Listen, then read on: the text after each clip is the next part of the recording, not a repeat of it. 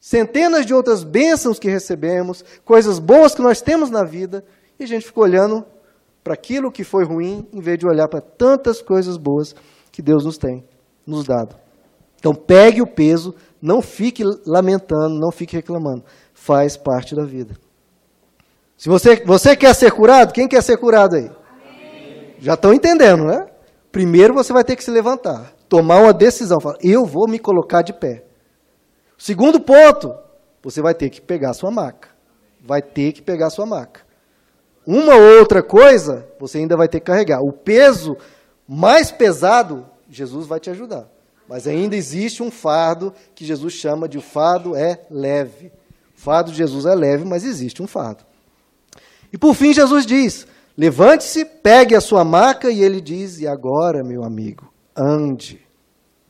Levante-se, pegue a sua maca e agora ande. Agora sim é o maior de todos os desafios. 38 anos aquele paralítico, só vendo as pessoas andar, mas sem andar. E agora ele está dizendo: agora é hora de você andar.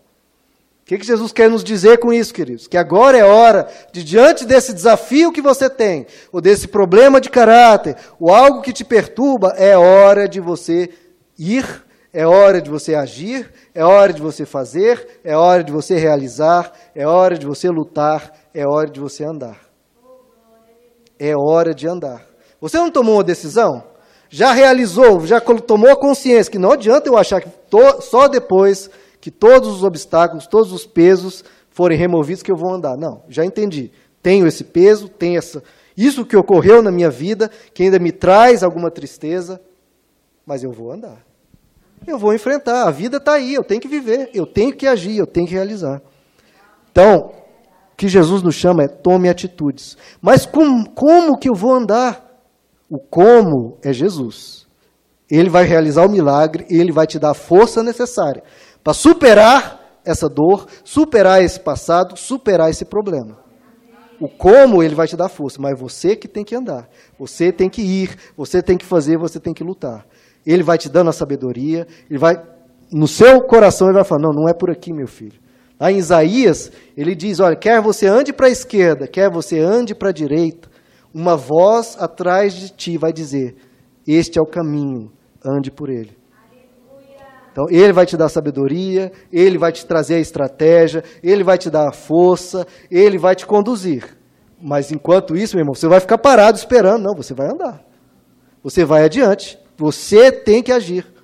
Não adianta você tomar uma decisão, eu vou me levantar. Eu vou me levantar. Não andar.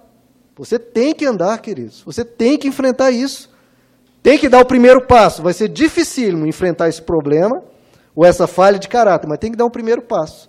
E depois o segundo, depois o terceiro, depois o quarto, e aí por diante, sem parar. Para tudo, queridos. Numa dificuldade financeira.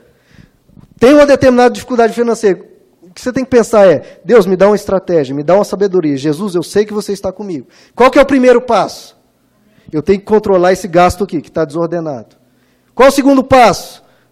Esse, eu tenho que cortar esse outro gasto aqui. Qual que é o terceiro passo? Cada dia você vai tomando uma atitude.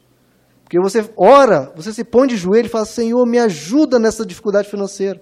E não faz nada? Não, Jesus está falando, olha, levante-se, tudo bem, eu vou te ajudar, mas você precisa se levantar. Você precisa andar. Deus vai agir, mas existe uma contrapartida nossa, queridos. Existe algo, coisas que nós temos que fazer. Que não adianta você achar que tem uma dificuldade financeira e vai continuar gastando à vontade e Deus vai fazer chover dinheiro na sua casa. Não é assim. Não é assim. Ele vai abrir, às vezes, portas onde você não esperava.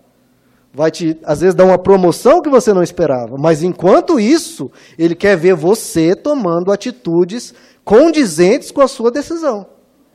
Ah, eu continuo de qualquer jeito. E você acha que Deus o quê? Vai trabalhar por você? Não, queridos. Da mesma coisa, você tem um relacionamento conjugal, um relacionamento com seus filhos que é problemático. E você ora, Senhor, cura o coração dessa pessoa, me ajuda a me relacionar melhor, que o amor que se esfriou renasça.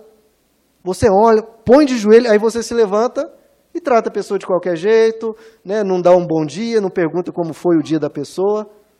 Então, Jesus fica assim, que ele fica Você orando, Senhor, me cura dessa paralisia, salva o meu casamento dessa paralisia. E a oração é recebida por Deus, Deus recebe, uh, que benção, eu vou abençoar, eu vou ajudar, vou ajudar ele nessa paralisia que está nesse relacionamento. Só que aí Deus olha para a pessoa e a pessoa está lá, deitadona no chão. E Jesus fala: Peraí, eu vou te ajudar, mas se levanta.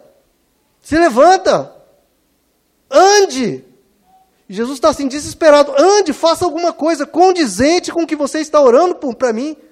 Você não quer o seu relacionamento sarado, o seu casamento curado? Dá um bom dia. Jesus fica assim abismado, pelo amor de Deus, dá um bom dia para a pessoa. Faça um, um gesto de amor, dá um presente. Faça um carinho, meu, meu Deus. Então Jesus está falando: se levante, meu irmão. Ande. Não adianta você achar. Deus não vai andar por você, queridos. Você tem que andar. Atitude, queridos. Homens, atitude. Mulheres, atitude. No, com seus filhos, atitude. Se você é um pai ou uma mãe dura demais, seja um pouco mais doce. Filhos rebeldes, dá um, uma alegria para sua mãe e para seu pai. Então não adianta tomar uma decisão, prestem atenção, não adianta tomar uma decisão, orar a Deus e agir de uma forma diferente. Porque senão sabe o que acontece? Que eles têm um buraco e Deus está tapando o buraco, ele está agindo e está tapando o buraco. E você vai cavando. Vai adiantar alguma coisa? Deus vai tapando o buraco e você vai cavando. O buraco vai continuar lá. Até porque Deus vai parar. Não, eu não vou fazer parte disso. Eu vou ficar jogando aqui, tapando o buraco e ele vai ficar cavando? Deus vai falar: não, eu estou fazendo um papel aqui de bobo. Literalmente de bobo. Então Deus quer ir tapando o buraco e quer ver você também tapando o buraco. Ele vai te ajudar a andar, ele vai te dar as forças, ele vai te dar sabedoria, vai te dar capacidade. Mas você tem que andar. E se eu não andar, e se eu não mudar, e se eu não corrigir, não me corrigir, meu irmão, as consequências vão vir. Vão vir, queridos. Seja na, na vida financeira, seja nos relacionamentos, seja no que for. Às vezes a pessoa no trabalho trata o chefe de qualquer jeito. Ah, meu chefe pediu para eu fazer tal coisa. Não, eu não vou fazer. Não, não estou com vontade, vou fazer essa outra coisa aqui. O, o chefe pediu para eu ficar meia hora a mais hoje, porque tinha que concluir uma coisa. Ah, amanhã você compensa. Não, chefe, eu, eu bate meu horário, eu estou indo. As coisas que nós vamos fazendo, o que a gente planta, a gente colhe. Se você se coloca diante de Deus e pede a intervenção dele, ele vai intervir e vai realizar um milagre que você não tinha condições de fazer. O paralítico não tinha condições de andar. Mas você vai precisar agir. Não fique parado. Não fique parado esperando as coisas se resolverem por elas mesmas. Ah, Deus vai resolver. Eu estou aqui orando, eu dou minhas ofertas, eu venho à igreja, eu trabalho aqui na igreja e Deus vai resolver. Meu irmão, não se acomode. Você tem a sua contrapartida. Deus vai fazer 99, mas um você tem que fazer para inteirar 100.